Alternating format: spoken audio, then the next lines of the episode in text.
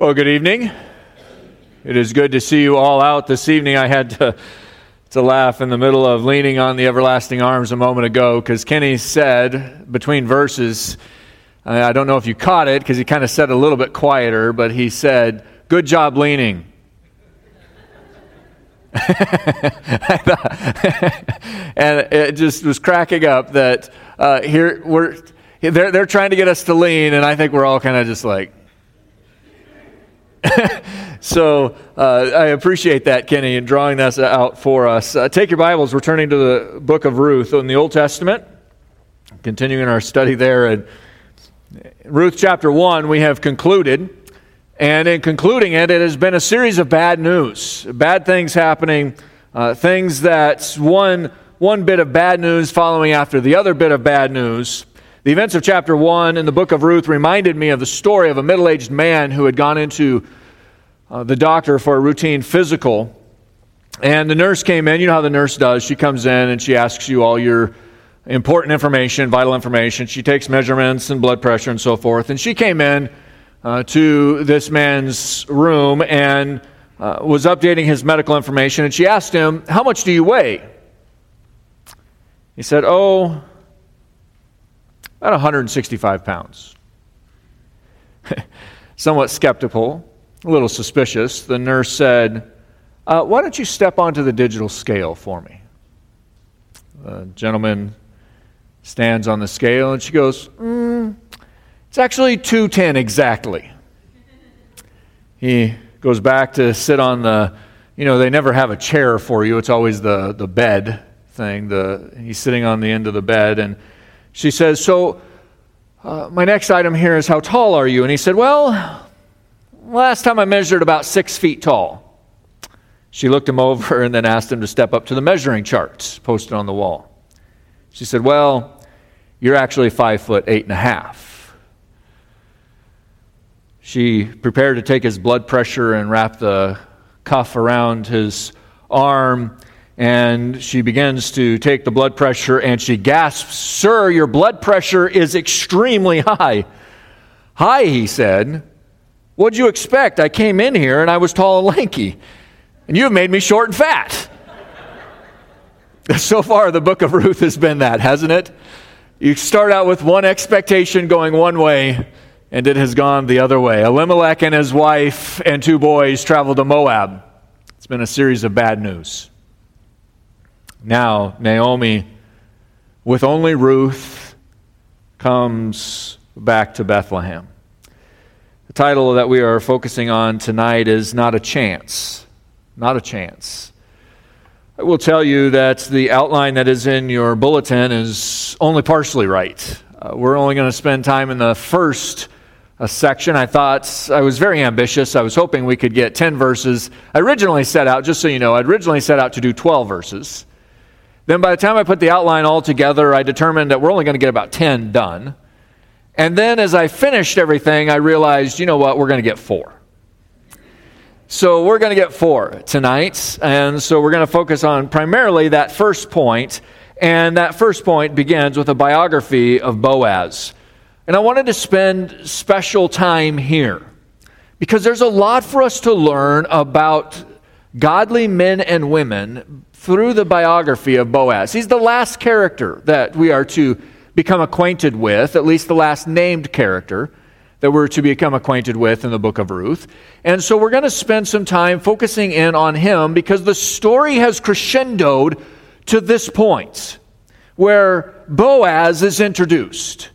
And in one verse, we learn more about Boaz than you may know about some people over a lifetime.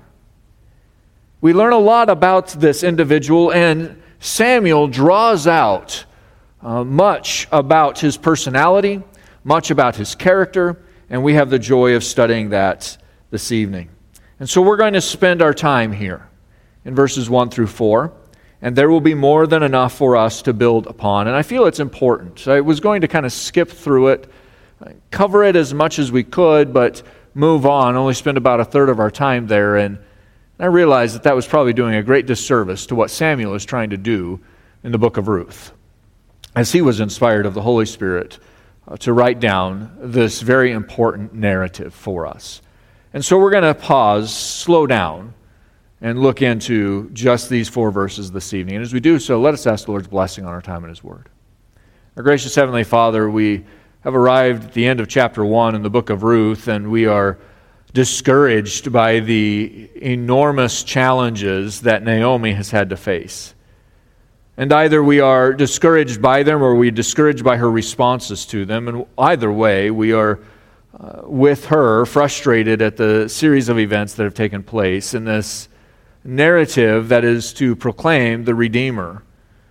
So tonight, as we begin to turn the corner in this crescendo that Samuel has built to, we are thankful for this peak in the narrative, an opportunity to see you at work, even though there is very little mention of you to this point in the letter and in this narrative. We see your hand through all, orchestrating in every detail. Tonight, I pray that you would give us understanding hearts as we spend the evening in these four verses, that we would understand the character of a godly man living in the midst of an ungodly, immoral age. We praise you that this is far more than a love story.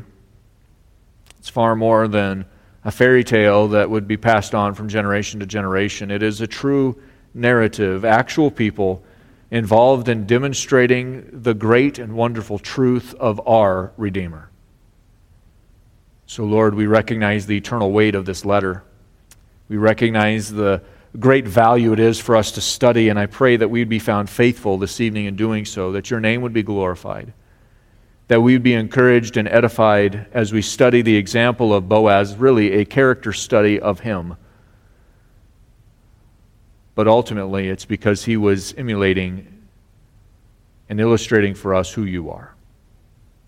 And so, Lord, we pray that you would give us understanding hearts that we may be like Boaz even in an immoral, ungodly age. Give me the words to speak tonight that they would be from you, that our hearts would be willing to listen and to apply what we learn in these principles and lessons from the biography of Boaz.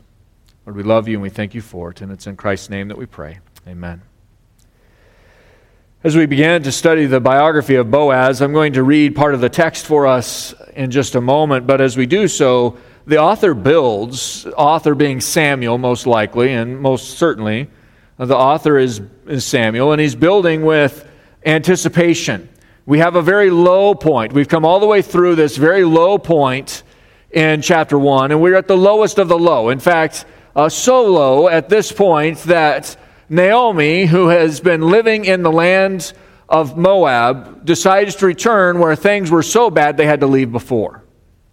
That is how low Naomi has gotten. And she has declared to those who knew her, she said, Don't call me gracious one anymore. Call me bitter one, Myra, the bitter one.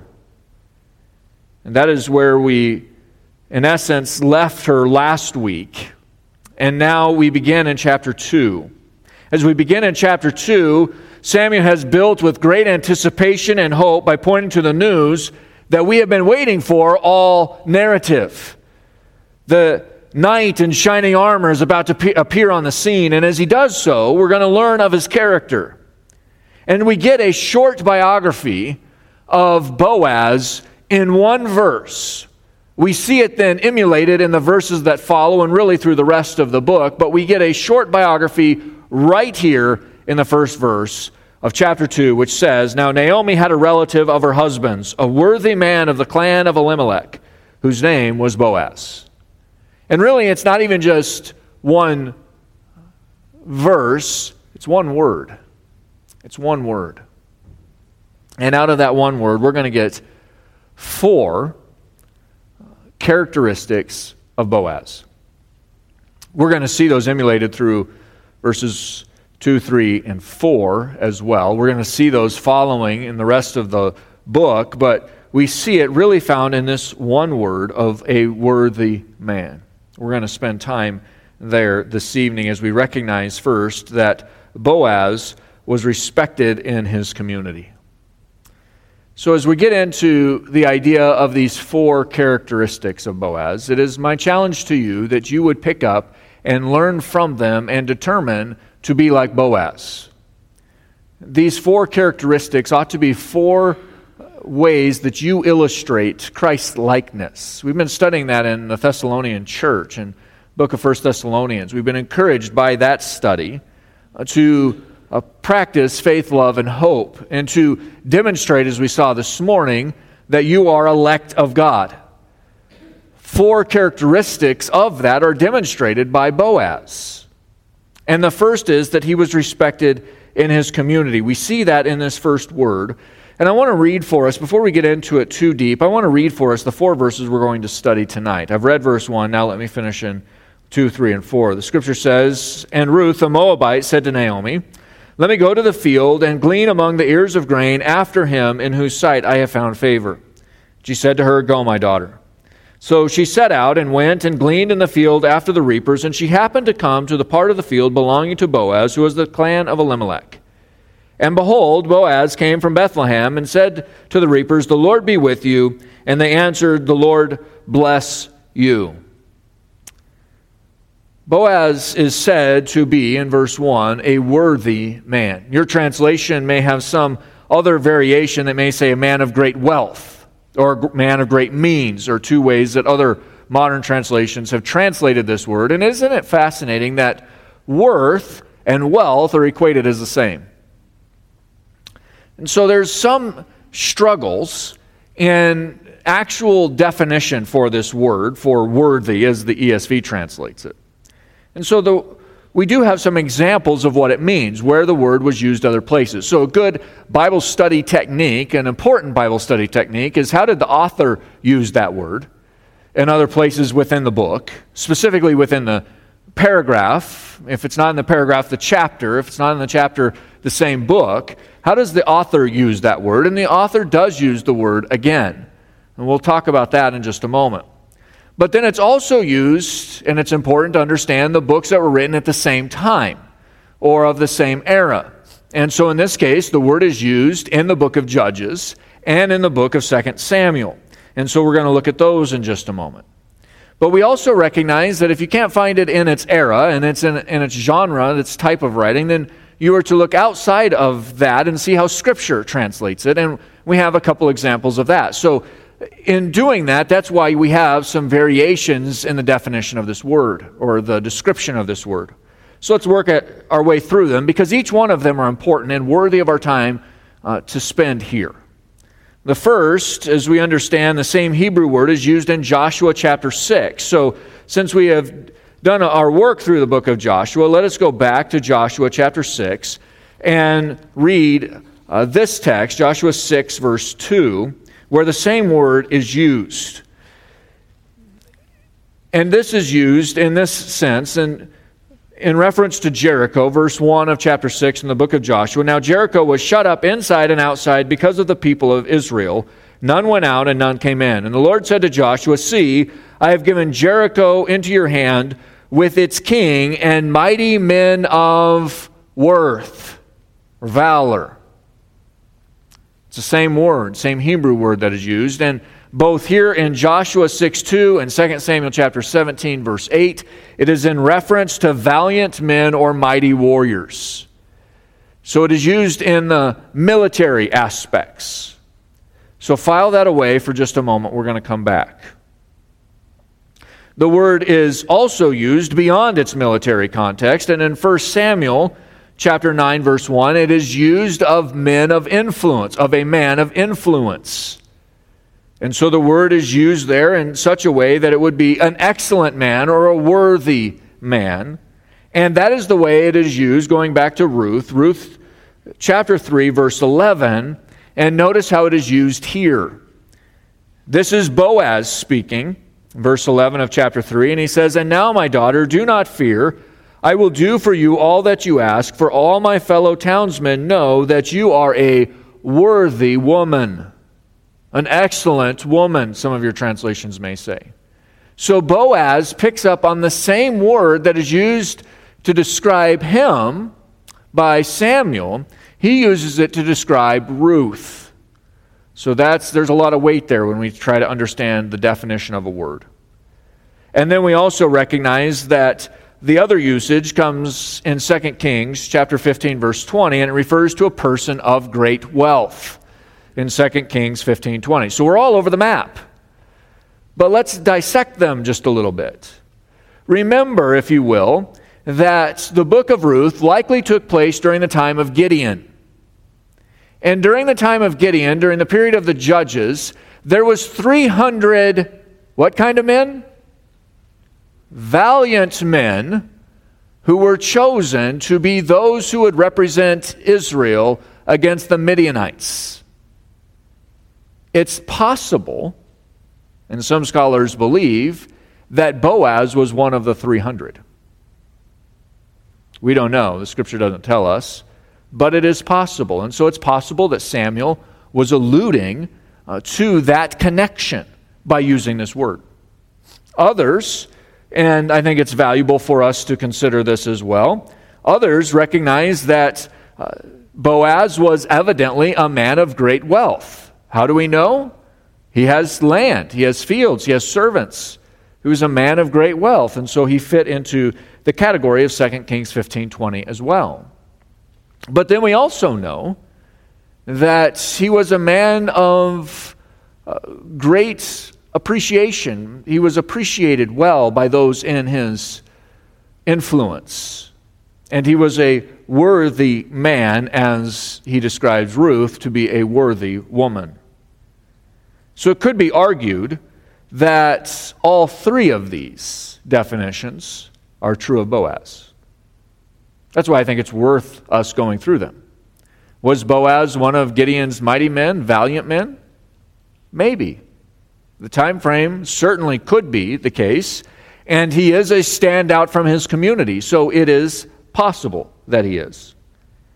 Was he a wealthy man? Certainly. In fact, it is said, and some scholars point to this direction, that Samuel, in this one word, is describing uh, Boaz as a man who could lift both Naomi and Ruth out of their impoverishment. So it's possible that that is true. And was he a worthy man? Well, the Lord uses him to be the pattern of the kinsman redeemer. So the Lord views him as a man of high esteem. So all three of these are likely true of Boaz. Interestingly enough, all of these definitions, all of them, could point to Boaz. He was a man of honor, integrity, and wealth. So, in light of that, think of the biography that Samuel just gave to us in one word about Boaz. This is a man of high esteem, high integrity, high honor, high wealth. But he is also a man who is spiritually concerned. He's respected in the community, but he's a man who's spiritually concerned. Let me back up for you as we think through where we have been in chapter 1 and where we ended, or where the book of Judges, we didn't study the book of Judges together, but where the book of Judges ends. Go all the way back to Judges chapter 21, verse 25. We started here in the book of Ruth, and we're returning here because it's important that this is a statement that refers to all of this period, all of, these, all of this age of the judges. And the scripture says this In those days, the very last verse of the very last chapter of the book of Judges, in those days there was no king in Israel. Everyone did what was right in his own eyes. And yet there was one man, at least one man, one man who has made his way into the biblical account, one man who was spiritually concerned. Think about that in light of what we have studied of Elimelech. Elimelech was not spiritually concerned. How do we know? He went to Moab when he should have remained in Israel. He fled the, the famine for a better life on the other side of the fence where the grass was greener. Instead of recognizing that the judgment of the Lord had fallen upon the nation of Israel, instead of calling the people of Israel back to repentance, Elimelech leaves. And the cost of his leaving is he loses his own life and the, and the lives of his two sons with no heir to follow after. Now, Naomi has returned back to Bethlehem. Instead of being a gracious woman that she left, she is now a bitter woman that has returned. She's returned with Ruth alone. The shining light of hope throughout the first chapter. Boaz is spiritually concerned. Elimelech was the opposite. Notice how we know Boaz was spiritually concerned. Go all the way to verse 4. I know we're taking the verses out of order, but we're doing a biographical sketch of Boaz here. Verse 4 of chapter 2 in the book of Ruth says, Then, and, behold, Boaz came from Bethlehem and said to the reapers, The Lord be with you. And they answered, The Lord bless you. Now, I want you to picture this in your mind's eye, if you can. And, and Bethlehem sits a little bit, about halfway up a hill. And the hill that Bethlehem sits on, and we can see all of this still today, there's a, a rocky ridge or a, kind of a, a rocky mound that sits above Bethlehem. And so Bethlehem is nestled right into the hillside here. And as you look out towards the east, out towards Moab, you have a couple fields. One of those is what is today called the shepherd's field, the field where the shepherds likely were at when baby Jesus was born. That's not very far away. In fact, as you leave Bethlehem, if you were to take the road and you were to go over towards Jericho or towards the Dead Sea out of the, out of the city of Bethlehem, you wind your way down out of the city to the east and you pass through the shepherd's fields. If you stop there and you look off to the north, there is two round hills and in the base, in, in between the two hills, is this long, low flowing valley. That was likely Boaz's field. So it was about two miles away from Bethlehem in a uh, nestled little valley where these were the common fields of Israel and the common fields of those from Bethlehem, and likely Boaz's field was there. And you can imagine the scene because here's the landowner. The harvesters are out in the field in verse 4, and they are cutting down the grain and they are preparing it. And so you have all the busyness that is going on there. And Boaz is there to inspect that work being done because this is his crop that's being harvested. And he looks over to the gleaners. We're going to talk about them in just a moment. Because in verse 5, he's going to pay attention to them. We're not going to get there tonight, but in verse 5, he's going to look over there and notice one in particular. But in verse 4, he's come, he's arrived to the field. You can imagine the entourage that is with him. And as he arrives to the field, he greets the workers on this morning as they are beginning their work. And does he tell them, Shalom, peace be with you? No. That's the common greeting. If you were to meet somebody in Israel today and uh, you were to greet them in a common greeting, you would say, Shalom, peace be with you.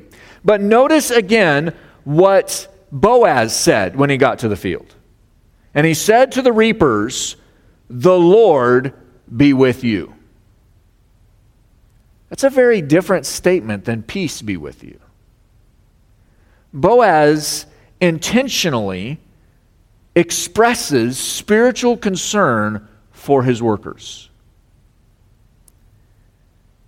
We could have, he could have rather passed by with shalom, this typical greeting, but instead, Boaz is saying to his employees that he wants them to not only be blessed, but to be blessed in the sense that Yahweh was with them. Blessed in their work and blessed in their lives. This is a different kind of greeting. This is a special greeting to them. Remember when this is. These days, when Israel is perhaps just now recovering from the famine. Perhaps that is why Naomi looks back to the west and sees greener pastures on the fence on the side of the fence she used to be in. If this is of the time of Gideon, the Midianites may have just been destroyed, and Naomi is returning with Ruth now. But the famine may or may not be over. It appears to be over, but these are still very early days. And Boaz, when he enters into the area where his employees are, is more concerned about their spiritual well being than he is about a bumper crop. He's concerned about those who work for him. And how do we know that this was not just a one time greeting or that Samuel's some, in some way emboldening or emphasizing more than actuality? Notice what his employees say to him. The end of verse 4. And they answered, that is, the employees answered, The Lord bless you. The Lord bless you. So we have a reciprocal concern, but it started with Boaz.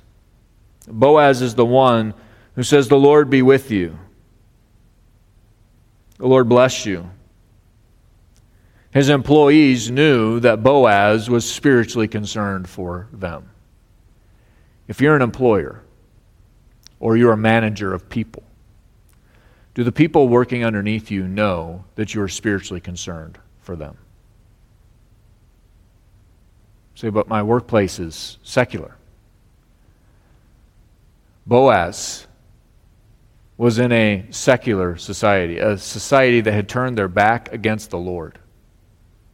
And he was concerned for the spiritual well being of his employees.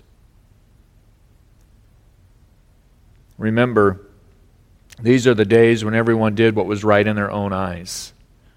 the biography of Boaz includes honor, integrity, humility, diligence, godly character, and concern for others. And we have just barely started in his biography. These were the days when everyone did what was right in their own eyes, but Boaz was spiritually concerned for his people. It's likely, and we know that Boaz is not married, was not married to this point. It's likely that that is why he's not married. Boaz would have had, certainly because of his wealth, would have had the pick of any of the local girls in Bethlehem. But he has not married any of the local girls because evidently they did not rise to the character and interests of Boaz. Their character was in Boaz's money and their interests are in what they could get from Boaz. But Boaz was concerned about godly character.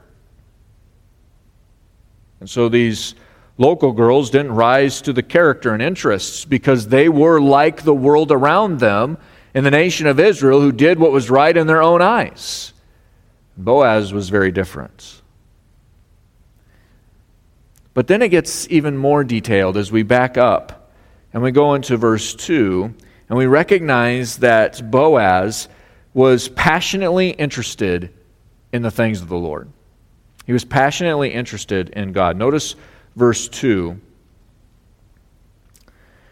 Verse 2 says, And Ruth the Moabite said to Naomi, Let me go to the field and glean among the ears of grain after him, in whose sight I shall find favor. And she said to her, Go, my daughter. Now, we typically focus at this point on Ruth and Naomi in the conversation, and that's what the verse says. But the chapter started this way. Now, Naomi had a relative of her husband's, a worthy man of the clan of Elimelech, whose name was Boaz. And then immediately starts to talk about Naomi and Ruth. Well, I don't think that Samuel just said, Oh, let me just throw out this detail and let me go on. By the way, there was a family member. Oh, yeah, I forgot to mention him earlier in chapter 1. I'm going to get him here into chapter 2. The chapter divisions aren't inspired, so Samuel didn't know about those yet. But uh, if he didn't just throw it out there and say, oh, yeah, here's one more bit of information, and then let me go on with the narrative. He throws out that information because everything in chapter 2 builds upon that. And so, who's going to be the one that Ruth is going to find favor with? Obviously, that is going to be Boaz. And so, Samuel has set us up so we understand who she, he's going to be talking about as she goes to the field to glean. But I have drawn out for us this idea that he has a passionate interest in God. As we turn to Ruth 2 2, it is interesting to note that the people of Israel to this point have forgotten God, and they have forgotten, or rather, his people have lost their conviction to follow the Lord, the God of Israel. But Boaz has not. In fact, as we notice, thinking back to verse 4, I'm building here to get us back to verse 2, thinking uh, to Boaz's first words. As we read through the narrative, Boaz's first words that are recorded in the book and recorded throughout history, his first words are, The Lord be with you. That's his first words that are recorded in the pages of Scripture. Boaz's first recorded words reveal nothing less than a passionate belief that God is not only worthy of following, but he is worthy of talking about and thinking about during a hard day's work in the fields. So Boaz starts every day with to his employees listen, God is not only worth following, but I hope you actually sense his presence as you work in the fields today. And that was lived out in his actions that were demonstrated in verse 2. So there's no actions of Boaz in verse 2. Yes, there is. Because there's something at the end of the field to harvest. Boaz's reapers haven't harvest, harvested everything. That's where we're building to. Imagine, before we get to that point, imagine the impact of having somebody, your employer or your boss, or even you, if you are in that position, doing what Boaz has done, how much of an impact that would make on our society today. Interestingly enough, I heard of an, a manager doing this for their employees, those that they work with, just this past week, who is spiritually concerned for those that are underneath them? Are you spiritually concerned? Are you passionate about who God is? And does that get demonstrated to those that you work with, those that you work over? It did for Boaz. And it did so much so that it builds us into this fourth commitment or this fourth character, and that he was passionately committed to self sacrifice. And we see that. We've looked into verse 2 because it was tying together, and so we're going to go back now and fill in the gaps. Remember, this is a time when in the nation of Israel, famine had just 10 years earlier driven Elimelech to disobey God and to flee Israel. That's how bad it is. The nation was not yet fully restored, but Boaz allowed there to be gleaners at the end of his field. Ruth, who is a Moabite, and it's interesting that Samuel would draw that out at this point in the text. He's already told us by inference, but now he's telling us by pinpointed precision that Ruth is a Moabite. And what is she doing? She is looking for a field to glean because of the Levitical law. There's a character trait that we find in Ruth right here.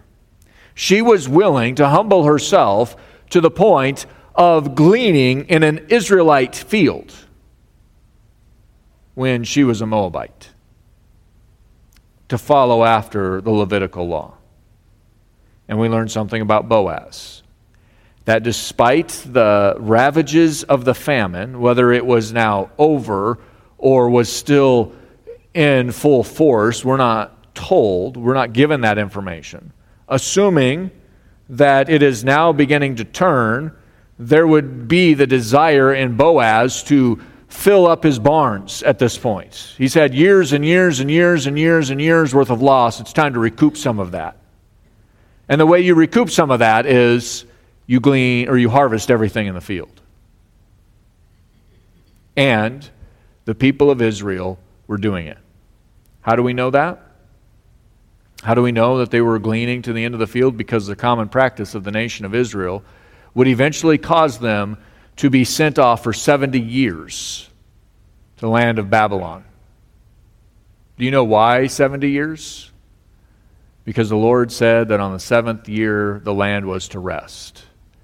And when Israel refused to allow the land to rest on the seventh year, the Lord said, Fine.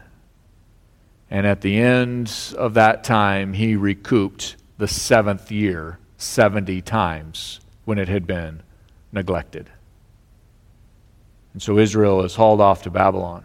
If they're willing to have crop year after year after year after year after year after year in the field and not stop to pause for the seventh year, they were certainly willing to glean or harvest rather all the way to the end of the fields. That was the character of the people of Israel. They would disregard the commandments of the Lord that were given, specifically the agricultural commandments. And they certainly would have been doing so here, but instead we find in Boaz a passionate commitment to obedience and self sacrifice. These were tough times. Who in their right mind would follow God's laws of generosity and mercy in times like these? By the way, as we think about it, the harvest methods of the time of Boaz didn't really change until the modern era in modern machinery. The harvester, and you've likely seen them in uh, an antique store, or maybe you maybe you used one and at some point, but uh, uh, the sickle that would be used was not the long sickle that we think of. It was the short sickle, and so it was only about like that long, and it had a, a hook on it with kind of looked like a question mark, and it was sharpened on the inside. And the idea was you would grab hold with one hand, you'd grab hold of the stalks of the grain. With the other hand, you would give a short stroke, swinging stroke at the stalks, and you would have a handful of stalks you would take those and you would gently lay them on the ground or you would bundle them up to be glean, or to be picked up by the cart that would come by later and taking it to the threshing floor. That's how grain was harvested, all by hand, one stroke at a time. And those who were really good at harvesting could would leave nothing in the field. It was all hands-on work. So you didn't leave any stalks behind. You grabbed what you could, you pulled them out, and you hooked that through. You didn't cut any other stalks, and you cleaned up every stalk that was standing. That's how it was often used. And, but the Lord has given specific instructions in Leviticus 19, 9 through 10, that there was to be some left.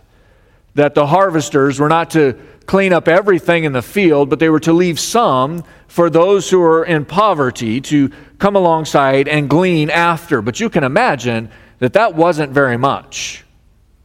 In fact, one commentator illustrated it this way Imagine making a living picking up aluminum cans and recycling them. That's the kind of life that Naomi and Ruth would have. That is the illustration that is used here the more greedy the landowner, the less that was left for the gleaners. So even though the law demanded that there would be uh, parts of the field left for the gleaners, it was up to the landowners to, if they would actually follow that law or not. And you could imagine at this time, the time of famine or the time just after famine, that those in Israel who owned land were less inclined to leave some behind. They would try to recoup what they have lost over the years of famine and and raiding by the Midianites.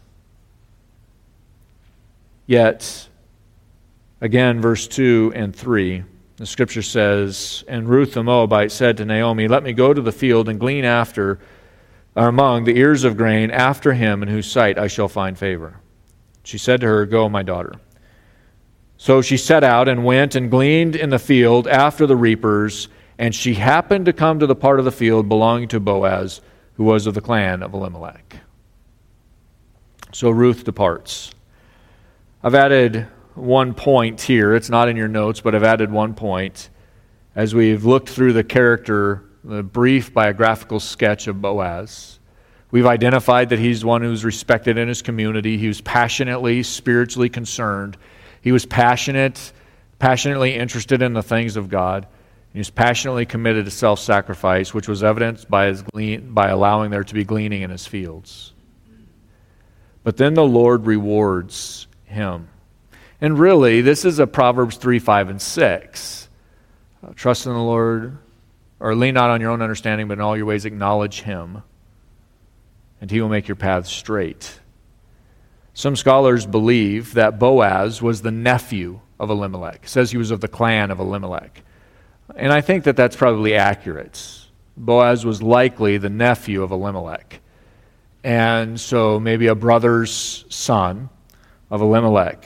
In verse 3, the end part of verse 3, Ruth happened to come into the field that belonged to Boaz, that was Boaz being of the family of Elimelech. In Hebrew, the sentence reads like this, and it's a little bit awkward, so let me just uh, read it the way that it would be literally said, and understand it sounds awkward but pick up on the wordplay. She chanced to chance upon the field. That's what it literally reads. That Ruth chanced to chance upon the field. What the world may view as a coincidence was divine providence.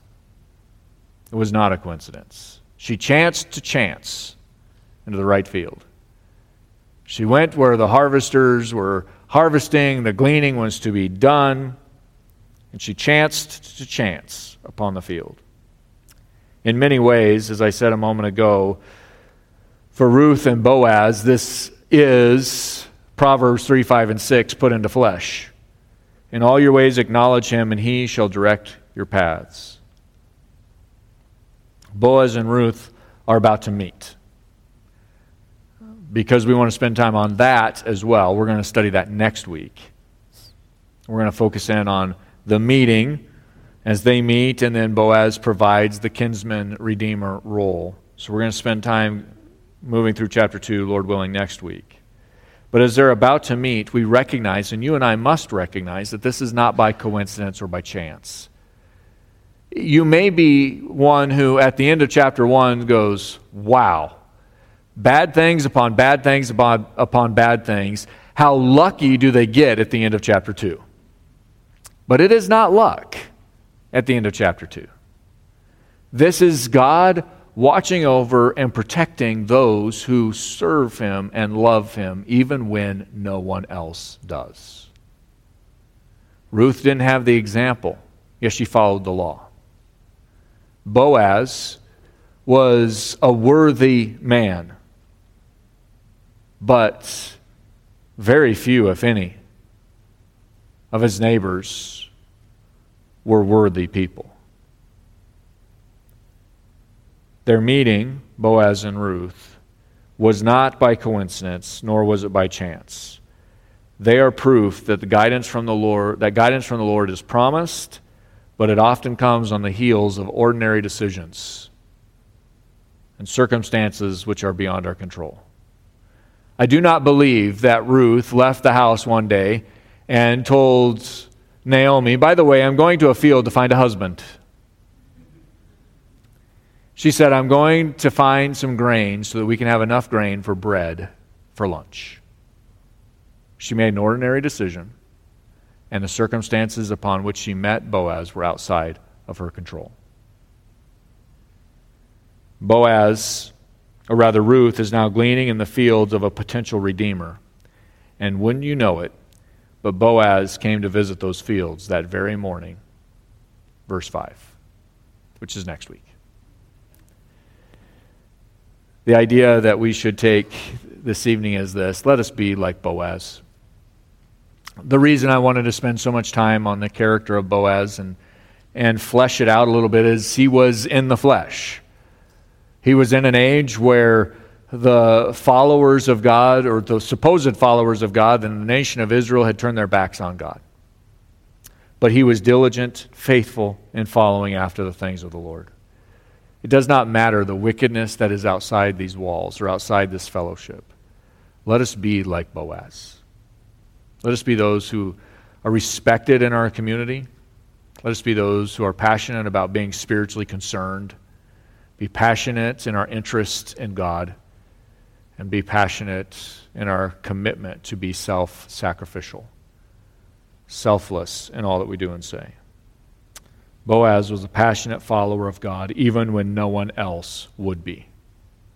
So the question before us tonight is Will you be a passionate follower of God, like Boaz? In an immoral, ungodly age, when you don't understand what's going to happen, Boaz didn't go to the field thinking that today's the day he's going to find his wife. Just like Ruth didn't think today's the day I'm going to find my husband but by God's direction and in God's timing, by God's providence, they were at the same field at the same time, both being people worthy of being mentioned in the pages of Scripture. Let us be like them. Let's close this evening in word of prayer.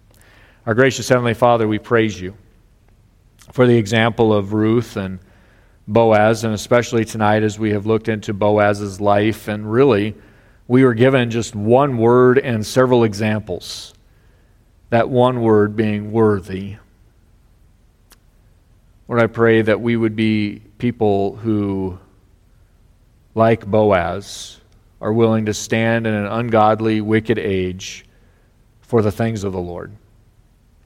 We know that there will be challenges from work, that there will be difficulties from those who are not of Christ. Pray that we would stand resolute and firm. I pray for those who are leaders of people, whether that be at work or whether that be at home, wherever it may be, as we lead others. I pray that we would have the same attitude as Boaz, where he was spiritually concerned for the welfare of others, that he would so regularly greet his workers the way that he did that his workers would be responsive to it as well. Lord, cause us to be that kind of person.